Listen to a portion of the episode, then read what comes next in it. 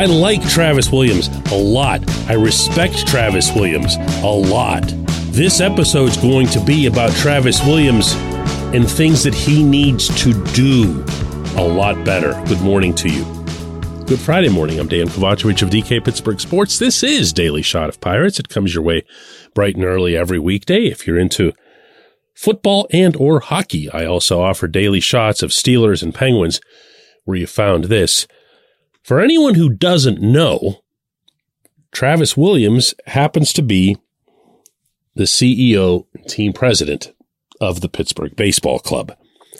This is a significant position it is not a ceremonial position, contrary to some popular mythology that everyone is just sitting there waiting for Bob Nutting to declare things from the clouds and they're just existing to do his bidding. That's not Travis. That's not why Travis would have left the really good job that he had just gotten three years ago with the NHL's New York Islanders and being largely in charge of the process of getting UBS Arena built in Elmont, New York, the site of horse racing's Belmont Stakes, which, by the way, is now up and running, and our own Penguins were there just last week. Nice, cushy job, uh, fairly successful franchise in a very large market and all that other stuff. And when Bob Nutting reached out to Travis around the time of the mass firings of everyone from Neal Huntington and Kyle Stark up to Frank Coonelly, who had been the guy holding this role beforehand, Travis came back. And when I say came back, it's because he held a pretty significant position with the Penguins just before that, which is how Bob and Travis came to know each other. I'm not sure what's brought it on this particular off season, but I've gotten more feedback, more questions from listeners and readers about Travis and what he does within the Pirates hierarchy than in the first three years of this front office combined, maybe many times over. And I am very much on board with you on this, not in a pandering way, but because my belief is that Travis can be and has yet to be a real difference maker for this franchise.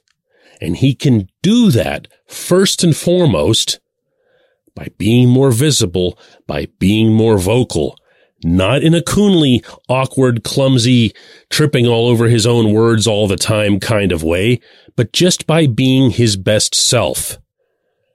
Unfortunately, that hasn't occurred. And worse, they seem to be hunkering down. All of them. This portion of Daily Shot of Pirates is brought to you by our friends at North Shore Tavern that's directly across Federal Street from PNC Park. It's home of steak on a stone, an eating experience, underscoring the word experience. The steak is brought to you partially cooked on an 800 degree stone and you do the rest. It's a ton of fun. It's a great meal and it's a baseball atmosphere like no other in Pittsburgh. North Shore Tavern, right across Federal Street from PNC Park. There have been a ton of occasions over the years where I felt that the Pirates were unfairly lambasted publicly over stuff that really wasn't a big deal. Remember when they ran out of hot dog buns the one night at PNC Park? That ended up being the only discussion point on social media, talk radio, and everywhere else for three days. How could they have run out of hot dog But They run out of things all the time at all stadiums, at all arenas. The Steelers run out of stuff. The Penguins run out of stuff.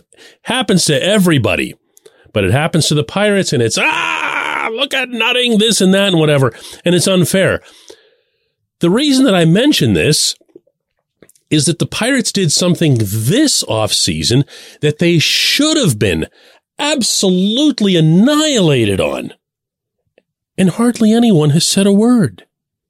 Did you even know that they ditched Pirates Fest? Did you know this? This used to be a really big deal around here. At one point, Pirates Fest, when it was at the Carnegie Science Center and really crammed in there, if you'll recall those events, the three day weekend saw 21,000 fans go through there. 21,000. It was so big that they had to move it to the David L. Lawrence Convention Center across the Allegheny River, which offered infinitely more space, but they packed that too. Half of the entire upper level of our pretty significantly sized convention center was jammed. And there were games and events and meet the coach and shake Clint Hurdle's hand and Q and A's with the manager and the GM and whatever else. And on Sundays, on Sundays, and a lot of you can back me up on this because you were there, Bob Nutting would wait for you at the door on your way in and shake your hand and thank you for your support of the Pittsburgh Pirates. And people would ask him questions and everyone was having a great time. This one's canceled. It's just bagged. Done. PPD in parentheses. Doesn't even exist. How? How does that happen?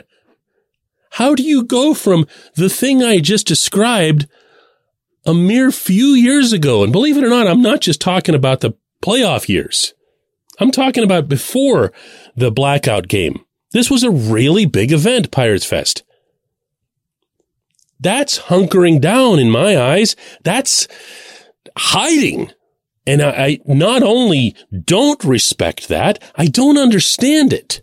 Are the pirates waiting until they sign a bunch of guys and show that they mean business and then they'll emerge and give everyone a great big told you so wag of the finger? Is that the outlook here?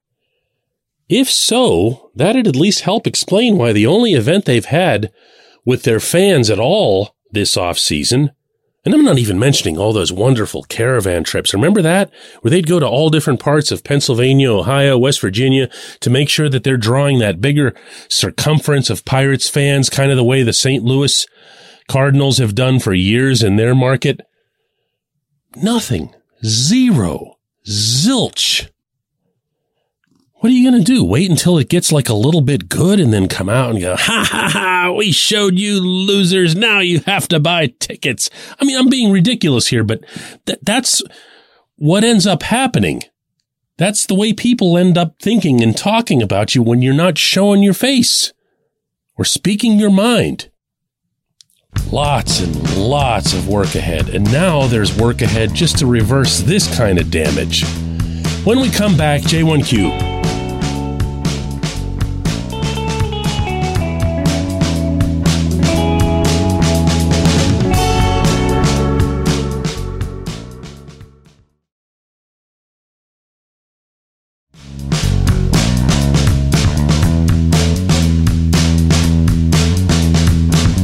comes from Bob, who writes, I love this so much. I just have to say this in advance. Here, here, okay. This is starting over now. Okay. Today's J1Q comes from Bob, who says, one way to improve is to not give at bats or innings to terrible players, i.e. addition by subtraction.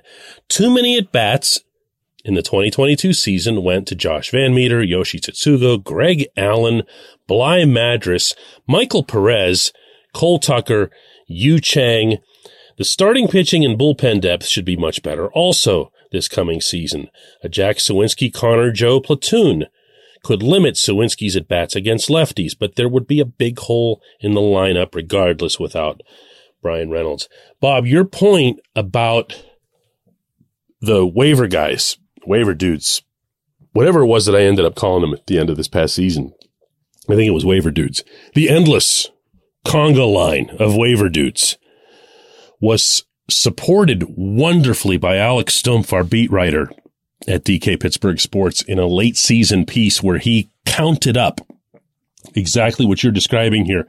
The number of plate appearances, the number of innings that were committed to terrible players who the Pirates had to have known had an excellent chance of remaining terrible players even though they'd been plucked by the developmental wizards employed by the pirates. And this, by the way, is yet another reason that I'm not prepared to declare that any season is some non-punt or some big stride forward until we see how the Pirates stop doing that. Stop treating your major league roster, what should be your most important general commodity, the active roster, as a glorified tryout camp.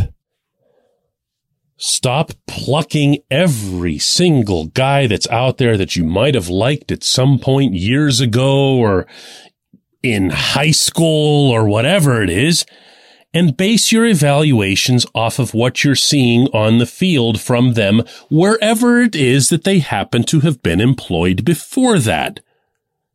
Because this notion that, well, if we just bring them under our umbrella, we'll show everybody how development works, because it doesn't. It certainly doesn't in Pittsburgh. The number of players who were taken off waivers who got better in Pittsburgh.